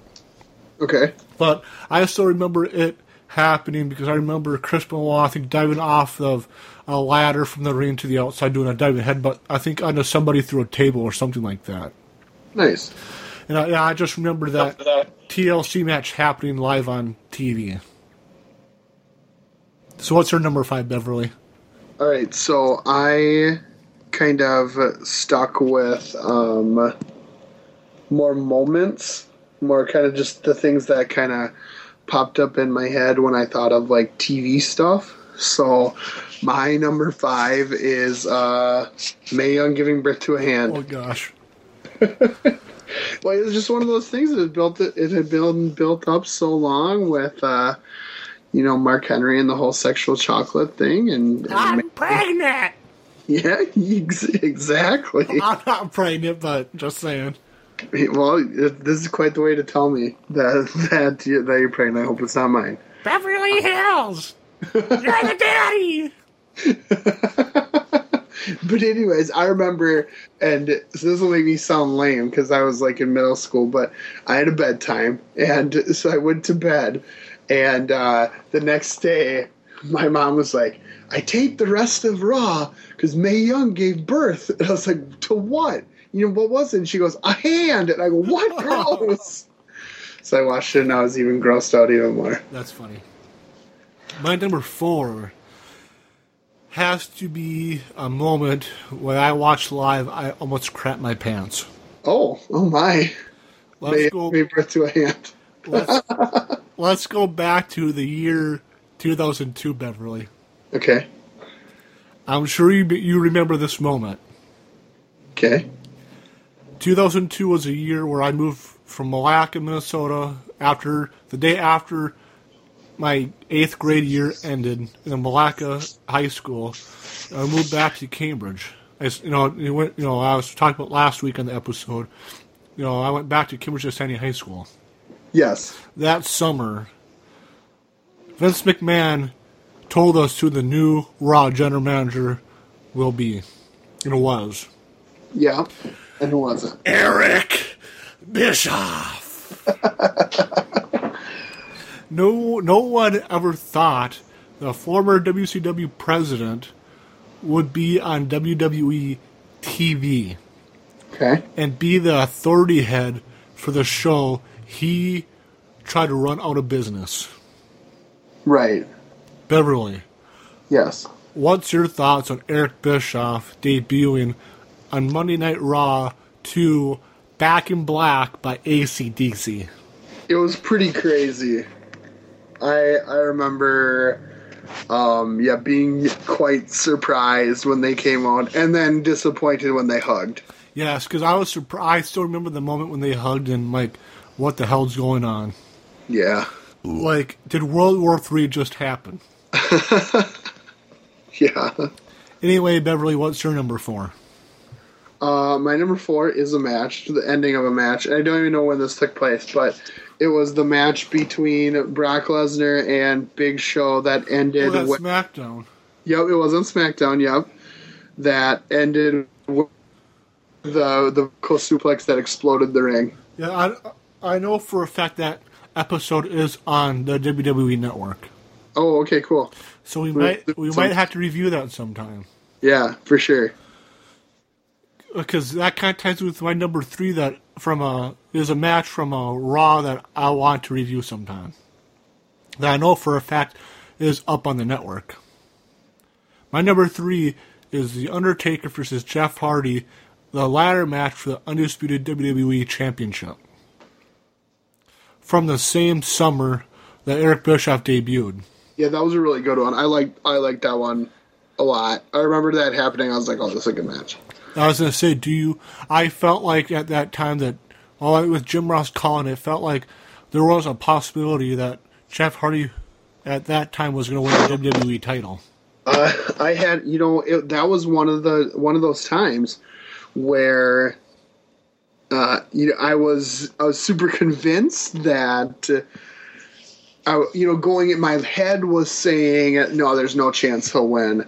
But as time went on, I'm like, holy crap, you know, there's a very good chance that you know Hardy might walk out of here with the uh, with the championship. So it was, it was pretty pretty good job they did. Do you feel like Jim Ross calling the action helped that match out? Oh yeah, hundred percent. He did a great job. Do you feel like there was any other play-by-play man that could have called it any better than Jim Ross? Uh, I mean, there there are a few other ones who who do uh, you know great jobs doing that. Uh, Joey Styles always did a good job. I mean, if you ever watched that uh, Mikey Whipwreck match where he did win the title against Sandman, um, he did he did an awesome job there. Um, yeah, there's some good ones. Okay, because I felt like maybe Tony Schiavone when he was when he actually cared to put effort into it, I thought Tony Schiavone probably, or if not Mike Tenay, could have been a good other options. Sure. Yeah. What's your number three, Beverly? Um. Okay. My th- my number three is uh, when Brock Lesnar threw Zach Gowen down the stairs. I, I, la- I laughed because that's silly. I laughed because I don't even remember that. oh gosh, you don't remember that? That's how they wrote him out of TV. That's funny. That's how he he never showed up again after Brock Lesnar threw him down the stairs. This may sound mean, but thank you, Brock Lesnar. yeah, I don't know. I mean, like that's a character that could work, um, you know, but just uh, it didn't. you know, Yeah. My number two, which hasn't been on the network yet, but an episode, once it does, I'll love to review. okay, what's that? My number two has to be the first Raw roulette from Las Vegas, Nevada. Oh yeah, I remember that. I remember that was a, a good one. I know there's another Raw I want to want to do, which I expect this the first Raw roulette to go up before the second Raw roulette, which happened from Salt Lake City, Utah. I just remember that because because uh, one of my uh, I'll say this anyway, kind of hesitant, but whatever. One of my mom, the boyfriend that my mom had when we lived in Milaca was Mormon Oh okay. and was from Salt Lake City, Utah. And granted, you know, we didn't talk about religion when we were growing up with them when those two were dating, but I just, I guess I kind of remember, you know, him bringing up Salt Lake City, Utah, and Salt Lake City is known for, I guess, the home of the birth of Mormonism. Yes. And if I remember correctly, during the second Raw Roulette, after this I'll talk about why I picked the first one, but at the second Raw Roulette, I remember I think Eric Bischoff and the coach were making jokes about Mormonism and Raw Roulette and all that. Sure. Anyway, I just thought that was kind of funny at the time, but then again, Sure. I was like, it was 2003, I would have been like 14, 15, so whatever. Yeah. Uh, the first Raw Roulette I loved because it felt cause, well Eric Bischoff was, was a Raw general manager and I thought he brought back the ways the WCW Halloween Havoc spin the wheel make the deal gimmick. Yeah. yeah. And I thought it was a in a way was a cool way to incorporate a WCW gimmick on WWE TV. And I just felt like it was cool to make a Raw stand a special additional Raw stand out and make it special by every match having a stipulation match. And I think I can't remember which. I think it may have been the second Raw from Salt Lake City from the Raw Roulette where it was a TLC match where Kane had to defend the World Tag Team titles by himself because his partner Hurricane Helms got attacked before that, before the match, and where Kane had to defend the Tag Team titles by himself in a four-way TLC match, and that match was picked to be the best Raw match for the 10th anniversary Raw show. Okay. So yeah, I just, I just remember the first. Yeah, I just feel like the Raw Roulette concept was pretty cool. Nice. What's your Yeah, number two, like- Beverly? My number three. My number two. Uh, my number two is the um, confrontation between um, Steve Austin and Mike Tyson uh, prior to WrestleMania. What would that be? Thirteen. I believe. Sorry, I had a swig of uh, Seven Up in my mouth. Oh, okay. WrestleMania 14. 14 okay yeah i i really remember that i remember that that was you know just a huge kickoff to um uh just for me part of the uh, you know the attitude era bringing in such a recognizable star as Mike Tyson, um, you know, having him and, and Stone Cold square off, I, I just thought that was it was really well done. So. That makes me remember. I don't remember what where this was on TV, but I remember it was right before WrestleMania 14, and the ring was set up outside of Bo- outside in Boston. Okay. That uh, it was uh, Shawn Michaels, Triple H. I think Mike Tyson were in the ring. I think this is like the weekend of WrestleMania 14, and they called Stone Cold out. I think it's a press conference, and Stone Cold came out, and somehow, some way, Stone Cold's shirt was ripped off. Stone Cold's tied up in the ropes, you know, with his arms tied up in the top and middle rope, and I think Triple H and Shawn were act like they're gonna punch Stone Cold, but then gave him a kiss on his forehead. okay. I still remember that moment. But anyway, my number one was a, was that we reviewed a few weeks back Okay. was when Vince McMahon won the WWF title on the fourth episode of SmackDown. I picked that because that was probably the earliest memory I have of any edition of Smack, of WWE SmackDown. Nice. And you know, I, I like when we reviewed it, the match wasn't as good as I thought it was, but still, just that moment of Vince all bloody, all beaten up, holding the title with his family, still, I guess, still has a spot in my heart. Sure. And we talked about that more when we review that review that show. Mm-hmm. What's your number one, Beverly? My number one, my most memorable um, moment from TV is Steve Austin with the beer truck. Good, good choice. Love, love, loved watching them uh, dance around and and fall and slip in the beer while he was just having such a fun time. Good stuff. Yeah, that's my number one. So, I wanted to plug again that uh, when this podcast drops, I will be recording an episode with What a Maneuver, Yes. discussing the WWF In Your House D-Generation X pay per view from December of 1997. I will talk about it on Twitter some. I will put up on the Facebook page when it gets released and all that because I think they are they kind of do I think the same thing like what we're doing this week and then next week and they're usually pre-recorded a week or so before they drop it. Sounds good. So yeah, fans, I'll let you know once it drops. I know if you guys can listen to that if you guys want to hear me talk more about some more wrestling and all that. Then uh, oh yeah, Beverly. Since we're doing a month of first, Yes. do you before we do the plugs, do you want to plug what we will be discussing next week? If the fans want to keep up with what keep up with a month of first. Okay, now correct me if I'm wrong, but I'm pretty sure that our next first is going to be the first Saturday night's main event. That is that'll be the week after Beverly. Oh, come on. Well, you correct me then. Tell me what we're actually doing. Well, fine. We fine. We can do first Saturday night's main event next week. Okay, awesome. Then after that, then you, it's your two choices. oh, okay. So Yeah. yes, next week I guess. Normally, normally Beverly and I do you know every other week, every other podcast we pick one. So I guess you know this episode and next episode is my two choices. Next week we will be doing the first Saturday night's main event, and oh, great. and because you thank you for reminding me that last weekend I also when the same day we Beverly and I recorded Nitro One, I also did an interview with Eric Gargiulo from CamelClutchBlog.com talking about the significance of Saturday night's main event. So if you guys heard it, cool. I'm gonna also be dropping that in with the episode next week. So it was a great interview. Eric and I go way back. That he used to have a his own radio show on WBCB. If you remember, Ferran Dairy and intern Lucas from one of our I think from our second uh, special cast. That Eric was a, was a host before Ferran, so that's how I met him. Then he brought his show to the internet. Then then he he kind of he quit doing his radio show and then started CamelClutchBlog.com that I write for on occasion.